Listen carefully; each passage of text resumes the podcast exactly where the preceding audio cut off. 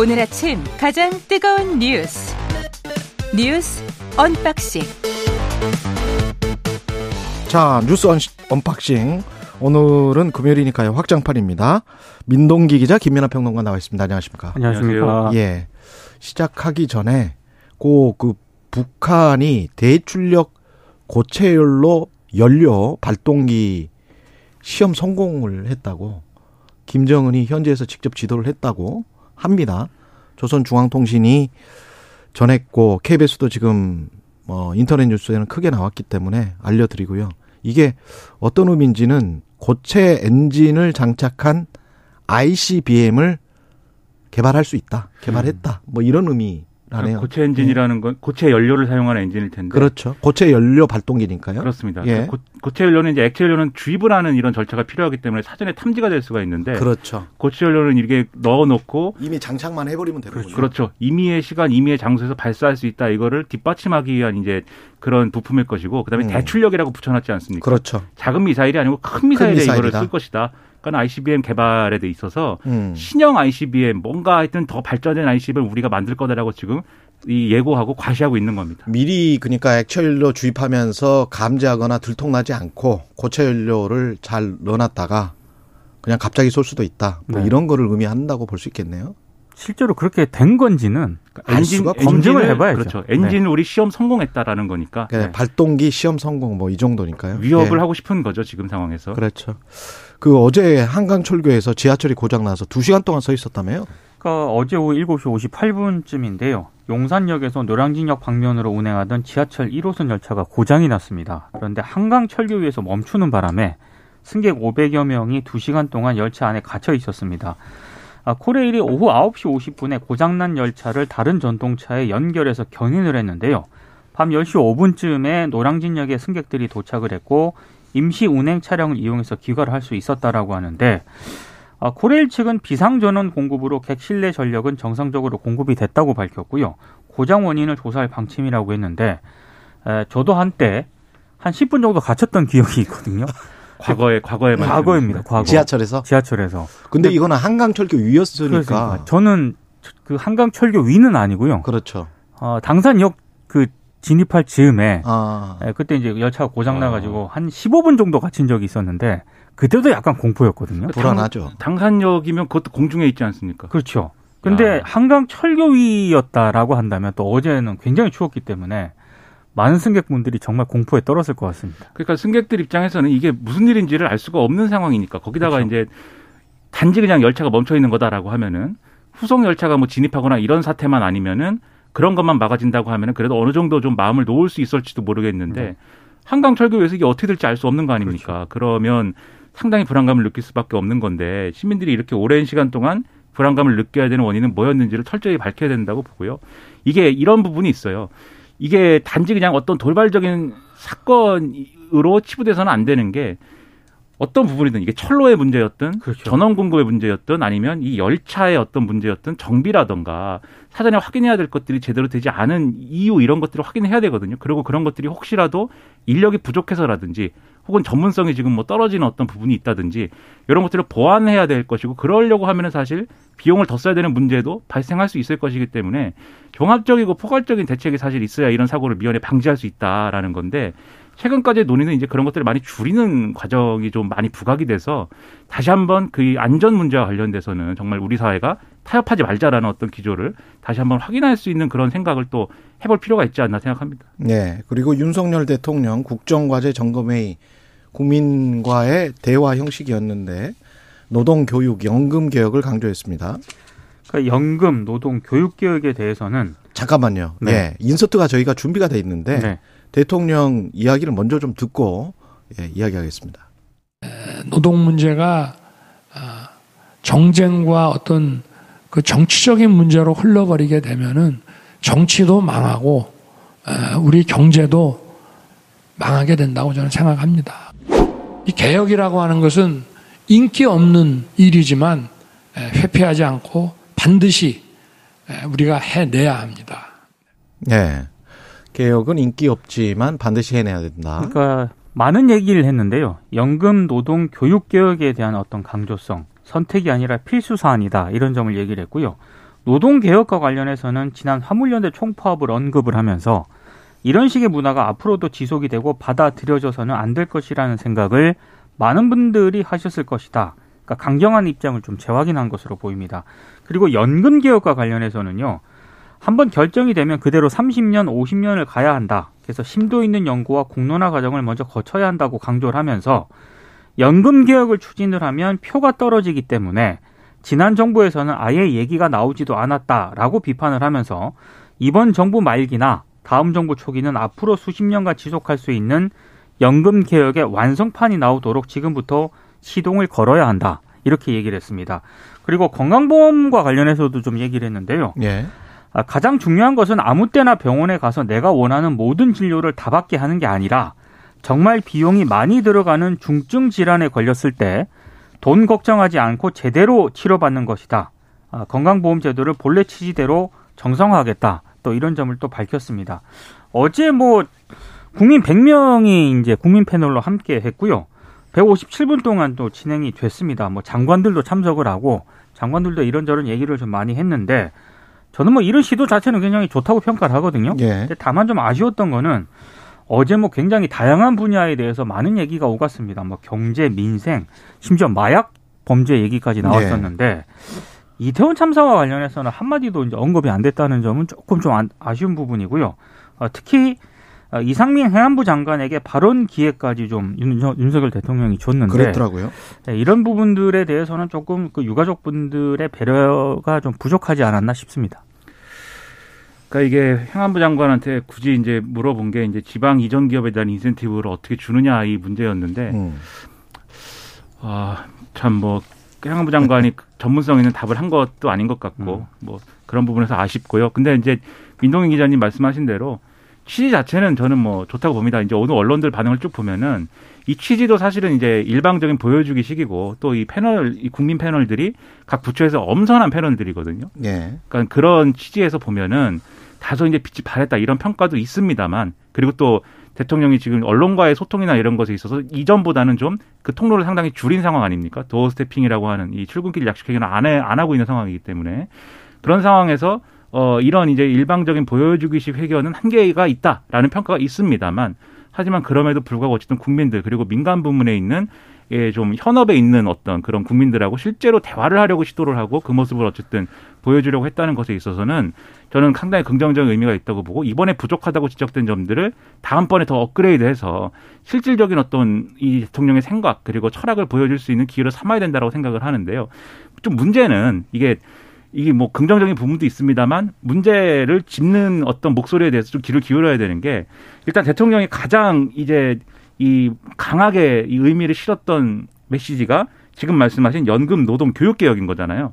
나머지도 물론 구체적으로 많은 얘기를 했지만 대통령이 가장 강조한 사안이 이것이기 때문에 오늘 신문에 다 일면이 이 얘기인데 근데 구체적으로 그럼 연금 노동 교육 개혁에 대한 대통령의 철학이 뭐냐에 있어서는 다소 좀 언론을 그냥 강조한 수준이거나 또는 이제 우리가 뭐 대충 어 그런 것이다라고 어 알고 있는 그런 수준의 얘기이거나 또는 이제 어떤 준법 정신을 강조한 것이거나 이런 것에 머무르고 말았다는 느낌이에요. 예를 들면 연금 개혁의 경우에 그런 거 아닙니까? 연금 개혁과 관련돼서는 구체적인 내용이 없었고 대통령 발언과 그다음에 보건복지부 장관 설명이나 이런 것들에 대해 이런 것들을 들어도 구체적인 내용이 없었고 교육 계획에 대해서도 윤석열 대통령 발언은 뭐 국가 경쟁력 차원에서 접근을 해야 된다라고 하면서 헌법 정신과 그다음에 이 앞으로의 어떤 국가 발전의 필요성 이런 걸 얘기하긴 했지만 구체적으로 그게 뭐냐? 그러니까 이조 교육부 장관이 설명을 하긴 했어요. 근데 그것도 이제 다소 기술적인 부분에 머물렀던 것 같고 특히 좀 의문시 되는 것이 노동개혁 문제라고 저는 생각을 하는데 이 문제에 대해서 대통령이 이렇게 얘기를 했거든요. 지금 지금의 노동법 체계는 70년대, 60년대 공장 시대 법제를 기반으로 하고 있는 것이다. 그리고 디지털 혁명과 4차 산업 혁명 시대에서는 이게 바뀌어야 된다. 이렇게 말씀을 했는데 이 지금의 노동법 체계 전체가 70년대, 60년대 에 기반했다고 보는 게 맞는지. 왜냐하면 97년 지나면서 상당히 바뀐 부분도 많이 있지 않습니까? 그렇죠. 파견법이라든가 이런 것들도 상당 부분 있는 거고 이번에도 쟁점이 됐던 건데 그리고 결론적으로는 어, 노동 수요에 따른 유연성, 노동 시장에서의 공정성, 직장 내 안정성, 노사관계 안정성을 얘기를 하면서 이 파업이나 이런 것들을 너무 빈번하게 하면 국가 경제에 부담이 되고 그런 것은 바람직하지 않다라고 이제 얘기를 했거든요. 그럼 뒤집어 얘기하면 파업을 하지 않거나 그다음에 어 이 아주 그 합법에 좀 협소한 부위에 머무르는 형식의 어떤 파업 그것도 짧게 해야겠죠 국가 경제 부담을 안 주려면 그런 것만 가능하다는 인식으로 비춰질 수 있기 때문에 이런 부분들은 좀 더 대통령의 철학이나 이런 데 있어서는 업그레이드가 좀 필요하다 그런 느낌을 주는 그런 메시지였다는 점에서는 좀 아쉽습니다. 저는 전반적으로 대통령 생각은 이미 많이 보여줬다고 생각을 하고요. 그거는 한마디로 요약을 하면 대통령은 낙수 효과를 믿고 있습니다. 그러니까 모든 부분에서의 낙수 효과를 믿고 있고 그게 또 다주택자에 대한 규제 풀기로 한 거 있잖아요. 그러면서 이런 말을 했잖아요. 다주택자에게 중과세를 하면 결국은 영세 임차인에게 세금 전가가 일어난다. 그러니까 이 사람들의 세금을 경, 경감시켜줘야 된다. 이거는 법인세 인하하고 똑같은 논리거든요. 그러니까 법인세를 인하해야 투자가 촉진되고 고용이 오히려 살아날 것이다. 근데 이거는 경제학자들이 그럴 때도 있고 안 그럴 때도 있어 가지고 역사적인 증거 historical evidence라는 게 왔다 갔다 한다. 이게 지금 확립된 이론은 아니고요. 그리고 한국의 언론이나 한국의 관료들 정치인들이 착각하고 있는 게 있는데요. 그 주택 시장도 마찬가지고요. 그게 임차인이건 임대인이건 집의 소유주이건 세입자들이건 간에 하나의 경제 주체일 뿐이에요. 그 시장의 하나의 주체이고 그게 시장 상황에 따라서 매도자 시장이 되기도 하고 매수자 시장이 되기도 합니다. 그래서 실제로 외국 언론들에 항상 나오는 게 지금이 매도자 시장이냐 또는 매수자 시장이냐 지금이 노동자가 교섭을 하기 유리한 시장이냐 또는 기업이 교섭하기 유리한 시장이냐. 그건 실업률에 따라서 달려 있겠죠. 네. 근데 지난 한 1, 2년 동안 미국 시장 같은 경우는 굉장히 노동자가 교섭하기 유리한 시장이었습니다. 그렇게 노동자가 교섭하기 유리한 시장이라는 그 시장 자체를 인정하느냐 마느냐 아니면 그런 시장은 존재할 수도 없고 존재해서도 안 된다라고 생각하면서 그 시장 자체를 탄압하려고 하느냐. 그게 문제입니다. 이거는 시장에 시장 자체를 그대로 받아들이지 않는 것 같다라는 생각을 많이 하게 되거든요. 그러니까 한쪽 기업주 또는 임, 임대인이겠죠. 집 소유주가 마치 시장의 전체인 것처럼 착각하는 언론도 그렇고 대통령도 그렇고 정치인들의 상당수도 그런 생각을 가지고 있는데 어떤 서구 언론도 그런 생각을 가지고 있지 않습니다. 제가 확언해서 말씀드리는데 좀 유력 기관지들을 보면 절대 그 시장에 따라서 가는 거지. 매도자나 매수자나 노동자나 기업 기업가나 그 시장이 각각 바뀌어요. 네. 시장의 트렌드에 따라서. 그럼 그걸 그대로 인정을 해줘야 됩니다. 그러니까 저도 어제 예. 연관해서 그 좀 아쉬웠던 부분 중에 하나가 노동 관련 질의응답 부분이 분명히 있었거든요. 근데 저는 좀 그동안 좀 정부에 좀 반대 혹은 비판했던 어떤 그런 인사라든가 패널들이 좀 와서 질문을 했으면 훨씬 좋지 않았을까 싶은데 어제 노동 관련 질의응답에서 뭐 국민 패널로 참여하신 분들은 노동 정책에 부합하는 어떤 당부 이걸 전하는 수준 혹은 지난번에 파업에 참여하지 않았던 또 노조위원장에게 마이크를 주더라고요. 그러니까 저는 그런 걸 봤을 때 정부의 비판적인 목소리들은 좀 안 들으려고 했던 게 아닌가 이런 생각을 좀 해봤습니다. 그러니까 이게 앞서도 말씀드렸듯이 부처에서 엄선한 패널이다라는 표현이 나올 정도로 사전에 좀 그런 것들을 안배를 했을 거라고 생각이 들고요. 그 다음에 지금 이제 이 다주택자들에 대해서 예를 들면은 담보대출도 가능하게 하고 지금 규제를 여러 가지로 풀어야 되는데 다만 이제 이전과는 시장 상황이 좀 달라가지고 연착륙을 해야 돼서 막 이렇게 속도를 내지는 못하고 있다. 대통령이 이렇게 발언을 했지만 지금 말씀하신 대로 그런 부분에서 인식에 한계가 있다고 저는 생각을 저도 했습니다. 뭐냐면 분명히 어떤 사례에서는 이 집을 갖고 있는 사람이 이제 임대를 줄 때 자기가 이제 세금 부담이나 이런 것들을 뭐 임대료에 전가해서 임대료가 올라가는 사례가 있을 수가 있어요. 그런데 그러면 여기에 대해서 그냥 아 이게 임대료로 다 전가되니까 그냥 세금을 다 깎아줘야겠다 이런 게 아니라 이게 전가되지 않도록 하는 그런 방식은 뭐냐 이런 것이 추가로 고민이 돼야 되고 전체 민간임대 시장을 어떻게 어, 선진화하고 건전화할 것이냐, 요게 이제 있어야 되지 않습니까? 그러니까 민간임대 시장이 사실 지금 보면은 민간임대 시장의 어떤 이 축은 어떤 이 균형은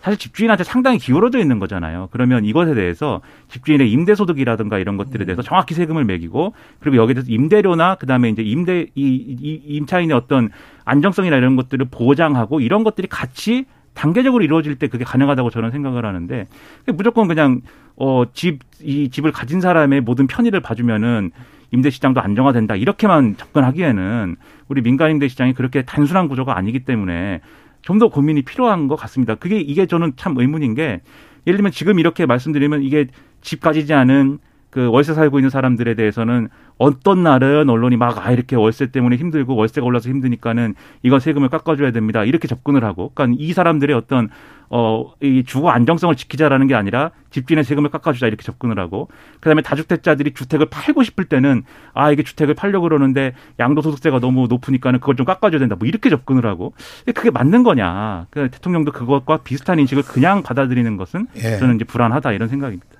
법인세 관련해서는 1% 포인트만 한번 인하해 보자. 김진포 중재안인 것 같은데요, 국회의장. 야당은 수용을 했고 민주당은 국민의힘은 보류는 뭡니까 이게? 그러니까 이게 참 여러 가지 해석이 나올 수 있는 그런 부분인데 예. 일단 이재명 민주당 대표 같은 경우에는 대승적 차원에서 김진표 국회의장 뜻을 존중해서 1%이 중재안을 받아들이겠다라고 기자회견을 통해서 밝히지 않았습니까?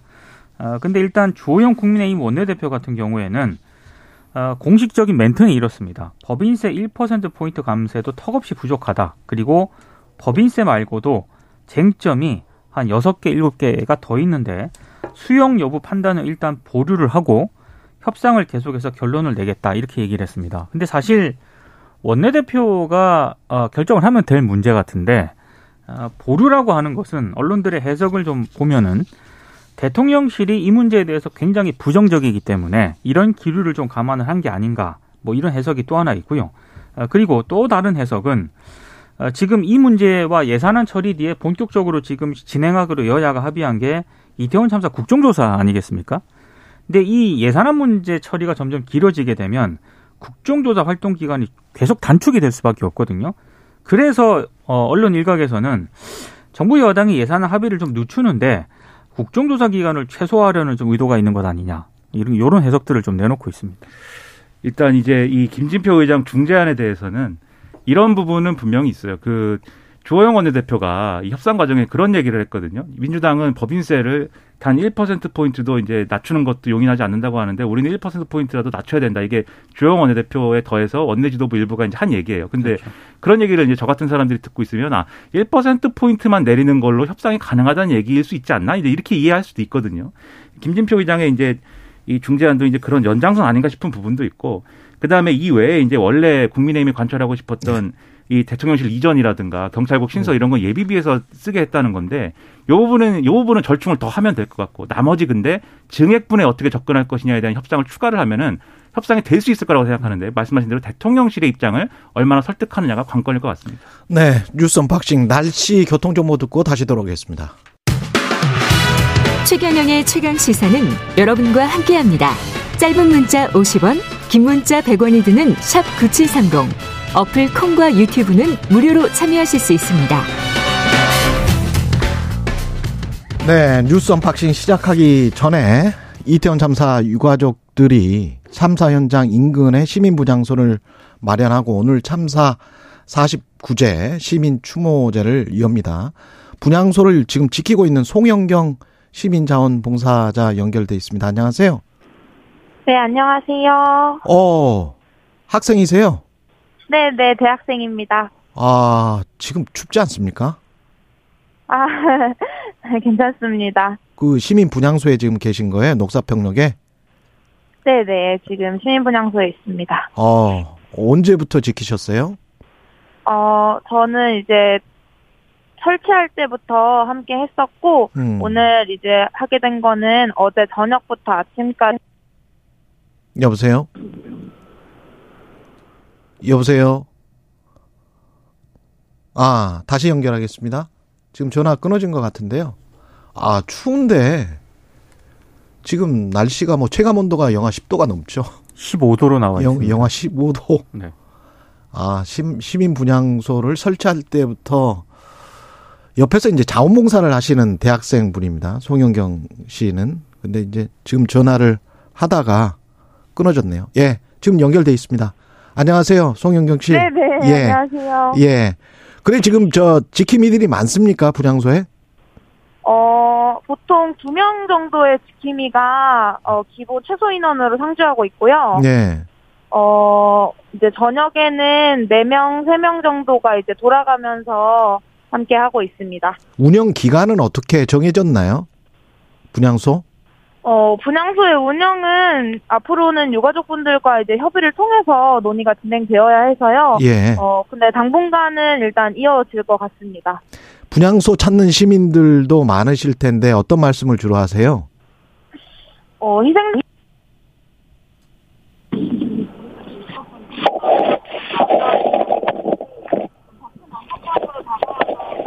여보세요? 아, 이게 잘 연결이 안 되네요. 아마 추워서 이런가? 추워서 이럴 수도 있습니다. 예. 한파 때문인 것으로 보이는데 다시 한번 연결해 보겠습니다. 예, 0197님은 good morning 뉴스 unboxing 굿모닝 공이 굿모닝이라고 하신 거죠? 굿모닝 뉴스 언박싱 확장판 하는 금요일이 제일 좋습니다. 예, 세 분 추위에 건강 조심하십시오. 제작진 분들도 건강 조심하시고 우리 함께 행복해 보아요. 예. 행복했으면 좋겠습니다. 좋은 소식만 계속 전해드렸으면 좋겠는데 지금은 연결됐습니까? 아, 다시 연결은 시도하고 있고 연결된 것 같습니다. 예, 송영경 씨. 네네. 예, 오늘 많이 찾네요, 제가. 그 분향소 찾는 시민들 어떤 말씀 하시는지.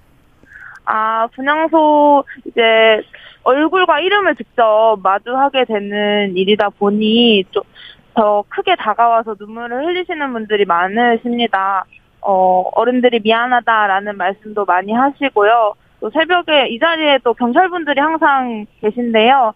새벽에 아무도 없을 때 또 경찰분들도 분향소를 방문하셔서 너무 어린 나이에 학생들이 돌아가셨다라는 얘기하면서 또 눈물을 흘리시기도 하셨습니다. 그렇죠. 이영정 사진도 지금 공개돼 있고 국화가 든 액자가 놓여 있기도 하고요. 근데 일부 보수 단체 아 이분들은 어떤 이야기를 하는 거예요? 분향소 설치에 반대하는 그 옆에 또 무슨 네네.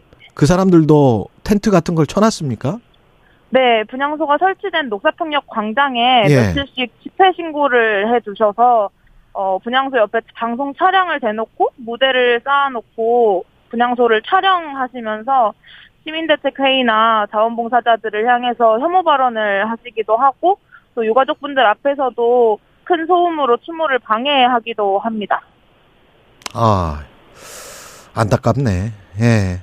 분향소 지키는 자원봉사자로 특별하게 나선 이유가 있을까요?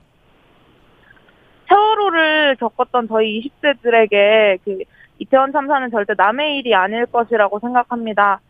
저는 10월 29일에 이태원에 없었기 때문에 살아남은 것이지 언제든 나도 아무도 책임지지 않는 죽음을 맞을 수 있고 또 그것이 사고라면서 아무렇지 않게 넘어갈 수 있겠구나 하는 그런 생각이 들었습니다. 그래서 네. 희생자들을 시민들이 함께 추모하고 다시는 이런 일이 일어나지 않도록 기억할 수 있도록 하는 이 분향소가 정말 중요하다고 생각했고 나와 내 주변 사람들을 위해서 또 희생자들을 위해서 분향소를 지키고자 마음 먹었습니다. 오늘 저녁 6시에 참사 49제 시민 추모제가 이태원역 앞 도로에서 열립니다. 많은 분들이 참여하시면 좋을 것 같고요. 마지막으로 한 말씀 부탁드리고 끝내겠습니다. 네, 저는 어, 8년 전 국가의 부재로 세월호에서 언니 오빠들을 잃었는데요. 올해 또다시 현장에 국가는 없었고 또래 친구들을 잃었습니다. 오늘 예정된 시민 추모제의 이름이 우리를 기억해 주세요입니다. 추모는 희생자들을 지우는 것이 아니라 다시는 이런 일이 반복되지 않도록 끊임없이 기억하는 것입니다. 기억하지 않으면 반복됩니다. 많은 분들이 함께 기억하고 이 사회가 바뀌도록 끝까지 함께 지켜봐 주셨으면 좋겠습니다. 예. 네. 고맙습니다. 시민 자원봉사자 송영경 씨였습니다. 고맙습니다. 네, 감사합니다. 예. 우리를 기억해 주세요. 예. 김정희 님, 저 오늘 퇴근길에 가려고요. 49제 추모식. 7315 님, 젊은 분이 추운데 애쓰시네요. 지방이나 못 가보지만 마음은 함께 하고 있다고 전해 드립니다. 이런 말씀 하셨고요. 뉴스 unboxing 계속 이어가겠습니다. 이태원 참사 생존자였는데 고등학생이 극단적인 선택을 해서 사망을 했습니다. 근데 한덕수 총리가 어, 이분은 공감 능력이나 이런 게좀 많이 떨어지시는 것 같다는 생각도 좀 들고요. 왜 또 이런 이야기를 했죠? 자원봉사자 인터뷰 뒤에 또 이 소식을 전해드려서 예. 대단히 좀 죄송한데요. 한덕수 국무총리가 10대 아, 고등학생 생존자가 이제 스스로 목숨을 끊지 않았습니까? 근데 아, 본인 생각이 좀 더 굳건하고 치료를 받겠다는 생각이 더 강했으면 좋지 않았을까 생각한다. 출입 기자 정례 간담회에서 이렇게 얘기를 했습니다. 그리고 이 정부의 원스톱 종합 탓이네 또. 어 그렇게 해석될 수 있는 그런 발언이고요. 예. 그리고 어, 정부의 원스톱 종합 지원센터에 이 10대 고등학생이 어려움을 충분히 제기했다면 좀 더 적극적으로 지원할 수 있지 않았나 생각한다. 이런 얘기도 했는데요.